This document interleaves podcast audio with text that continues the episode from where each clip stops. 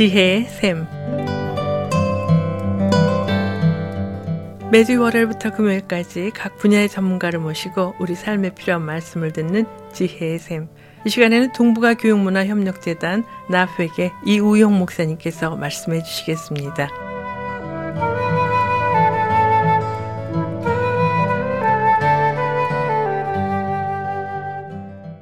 안녕하세요. 이우영 목사입니다. 이 시간에는 사람의 지혜 그리고 하나님의 지혜라는 제목으로 말씀을 나누겠습니다.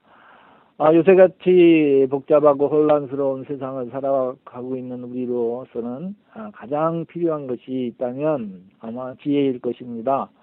물론 돈과 재물을 원하는 사람도 있고 세상 권세를 원하는 사람도 있겠지만 그러나 아무리 이런 물질과 권세를 가지고 있어도 그런 것들을 유지할 만한 지혜가 없다면 지키기 힘든 세상입니다.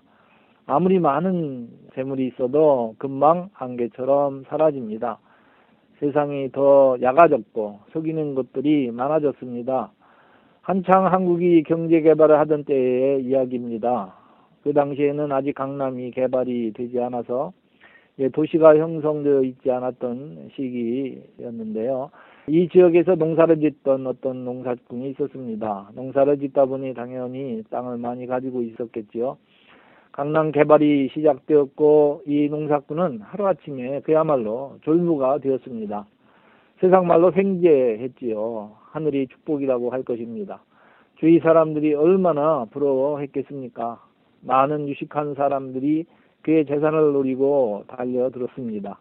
그 집 딸과의 결혼을 빙자로 재산을 노리는 명문대 출신 그런 건달들도 있었습니다. 그래서 결국 재산은 모두 바람처럼 사라졌고 가정은 큰 상처만 입었습니다. 축복인 줄 알았던 재물이 그 집안의 화가 된 것입니다. 아무리 최고급 승용차라고 해도 운전을 할 줄 모르는 사람이 이 차를 운전하게 되면 그 차는 흉기가 되고 사람을 다치게 합니다. 물질과 권세가 있으면 이것을 다룰 줄 아는 지혜가 있어야 합니다. 물질을 다룰 수 있는 지혜가 없으면 물질은 재앙이 될 수도 있습니다. 솔로몬 왕은 지혜 있는 왕이 되어서 이스라엘 나라를 잘 다스렸습니다. 왕이 권세만 있다고 나라를 잘 다스리는 것이 아닙니다. 솔로몬 왕이 부귀와 장수 대신 하나님의 백성을 왕으로서 잘 다스릴 수 있는 지혜를 구했을 때 하나님께서 기뻐하셨습니다. 요즘 한 나라의 지도자들이 얼마나 지혜를 가지고 있어서 아, 나라를 잘 다스리는지 생각해 보게 됩니다. 한 국가의 지도자의 결정은 때로는 나라의 운명을 바꾸는 중요한 계기가 될 수도 있습니다.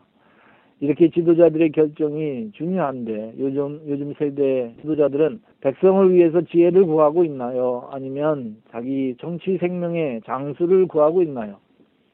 그리스도가 국가 부도 사태로 난리인데 총리가 지혜를 구하고 있는지 아니면 자기 정치 야망을 채울 국리를 하고 있는지 모르겠습니다. 하나님이 지혜와 세상의 지혜의 차이점에 대해서 어, 성경은 명확히 말씀하고 있습니다. 지혜라고 다 같은 지혜가 아닙니다. 고린도전서 1장 19절로 21절에 기록되어 있는 말씀입니다. 아, 기록된 바 내가 지혜 있는 자들의 지혜를 멸하고 총명한 자들의 총명을 폐하리라 하였으니 지혜 있는 자가 어디 있느냐? 선비가 어디 있느냐? 이 세대의 변론가가 어디 있느냐? 하나님께서 이 세상의 지혜를 미련하게 하신 것이 아니냐? 하나님의 지혜에 있어서는 이 세상이 자기 지혜로 하나님을 알지 못하므로 하나님께서 전도에 미련한 것으로 믿는 자들을 구원하시기를 기뻐하셨도다. 참 말씀대로 세상 지혜는 하나님의 지혜를 알지 못합니다. 사람의 지혜는 자기 중심적입니다. 전체를 볼 수 있는 눈이 없어서 부분적으로만 알 수 있습니다. 하나님의 지혜로 볼 때는 사람의 지혜는 오히려 어리석어 보입니다. 사람들은 자기 꾀를 내어서 자기 유익을 위해서 생각합니다. 그리고 결정을 내리고 그것이 가장 지혜로운 결정이라고 합니다. 그러나 하나님이 보시기에는 악한 결정일 수도 있고 참 이룰 수 없는 헛수고일 뿐입니다. 남의 물건을 도둑질하는 사람은 그것이 결코 들키지 않을 것이라고 생각합니다. 부정한 거래를 하는 사람은 아무도 눈치채지 못할 것이라고 생각을 합니다. 한국에서는 최근에 나라의 국방을 지키는 그런 기둥인 군의 장성이 이런 어리석은 행동을 해서 뉴스거리가 되고 있습니다. 정말 가슴 아픈 일은 교회의 지도자들이 교회 이름을 이용해서 이런 어리석은 짓을 해서 또 세상의 조, 조롱거리가 되고 있습니다. 사람들이 하나님의 지혜는 모르고 온통 세상의 악한 지혜만 따르고 있는 것처럼 보입니다. 그렇다면 하나님의 지혜를 어떻게 알 수 있을까요? 아, 하나님을 경외하는 것이라고 말씀하고 있습니다. 잠언 9장 10절에 보면 여호와를 경외하는 것이 지혜의 근본이요 거룩하신 자를 아는 것이 명철입니다. 잠언 1장 7절에도 여호와를 경외하는 것이 지식의 근본이오늘 미련한 자는 지혜와 훈계를 멸시하느니라 말씀하고 계십니다. 참된 지혜와 지식은 하나님을 경외하는 자에게 주어지는 것입니다. 왜냐하면 진리는 하나님께 속한 것이기 때문입니다. 사람이 아무리 궁리를 하고 연구를 하여도 영원한 진리에는 도달할 수가 없습니다. 예수 그리스도의 십자가의 도를 현대인들은 모르는 사람들이 많고 일부러 알려고도 하지 않습니다. 세상을 사랑하시고 세상을 구원하고자 하시는 십자가의 진리를 알 수 있는 지혜를 찾지도 않습니다. 어, 세상 지혜만 따라가려고 하고 있습니다. 하나님을 믿지도 않고 경외하지 않기 때문입니다. 하나님을 경외하지 않으면 이 세상이 가져다주는 온갖 나쁜 일들을 추구하게 되어 있습니다. 음란하고 도적질하고 남을 속에서 자기 이익을 채우고 스스로 교만하여져서 나쁜 일을 하면서도 그것이 옳다고 우깁니다. 돌이키지 않고 지옥의 길로 가면서도 그것이 자기 지혜라고 하니 소망이 없습니다. 지금 우리가 살고 있는 이 시대가 그렇지 않습니까?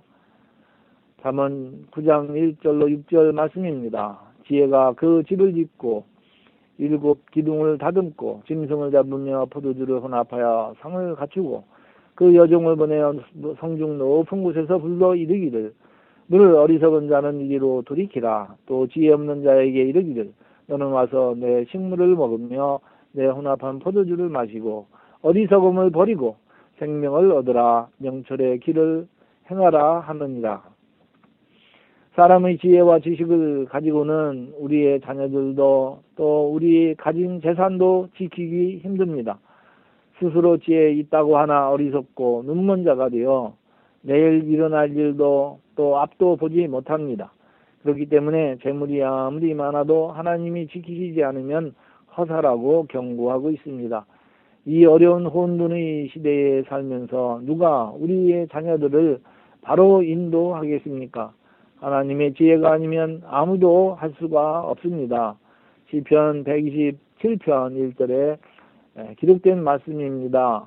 여호와께서 집을 세우지 아니하시면 세우는 자의 수고가 헛되며 여호와께서 성을 지키지 아니하시면 파수꾼이 깨어 있음이 헛되도다.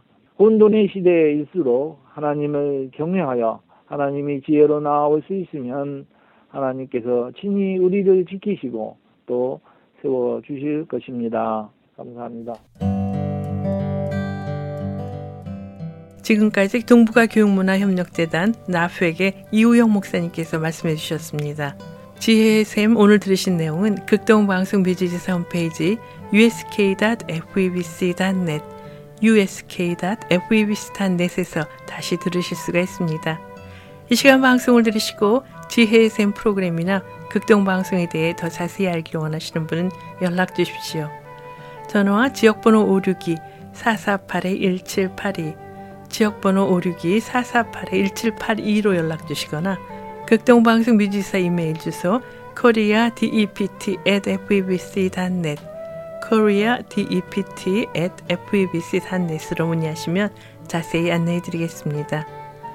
아름다운 음악과 기쁜 소식을 전하는 극동방송에서 보내드린 지혜의 샘 오늘 순서를 마치겠습니다.